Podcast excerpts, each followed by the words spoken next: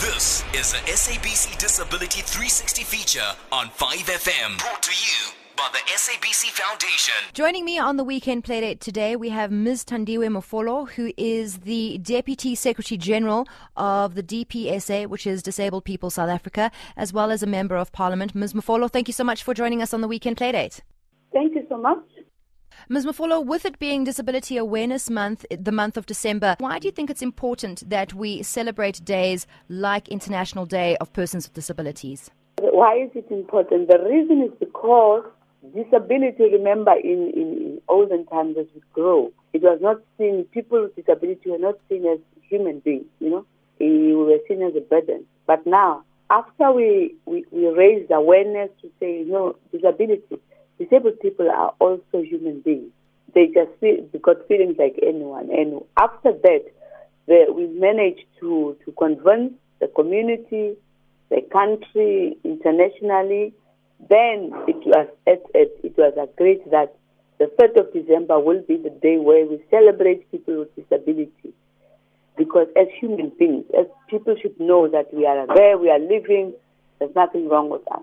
Absolutely. So, the 3rd of December worldwide, it's uh, International Day of Persons with Disabilities, and this is this is about mobilizing support uh, and dignity and maintaining the rights and well-being of people with disabilities across the spectrum. It's not just uh, physical; it's uh, people with mental disabilities, cognitive disabilities, people who are born with a disability, people who later experience um, an accident of sorts that leads to a disability without them le- having any sort of stigma because I, I, mean, we fight for, for equality and for rights for, for all kinds of people, but somehow disabled people are, are on the sidelines. And I'm glad yes. to see that it's that it's something that we're, we're we're paying attention to, and we're acknowledging that actually everybody deserves to have equal rights, equal access, um, and their voices deserve to be heard. Uh, Thandiwe, yes. what what do you find being in South Africa and working within d- the disability sector has been the biggest struggle?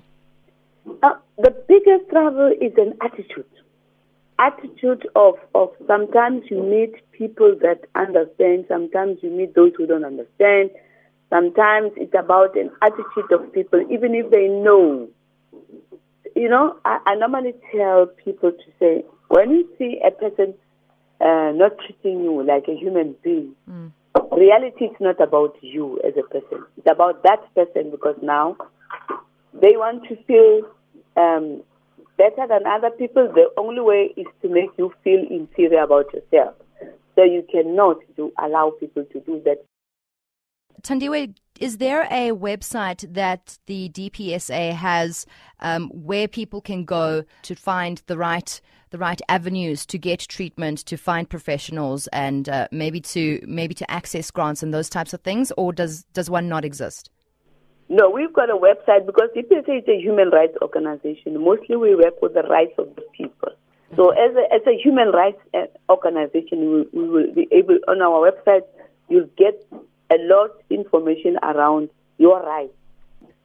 let me say you go to the clinic and you don't get your, your, your medication.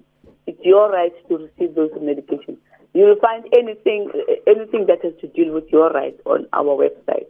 Um, Ms. Mofolo, thank you so much for joining us on the Weekend Playdate. And for those who would like to, to find out more, you can search for DPSA online. Uh, they are pretty accessible. That's the Deputy Secretary General for DPSA and Member of Parliament, Ms. Thandiwe Mofolo. Thank you so much for your time. Thank you so much, and thank you for having us.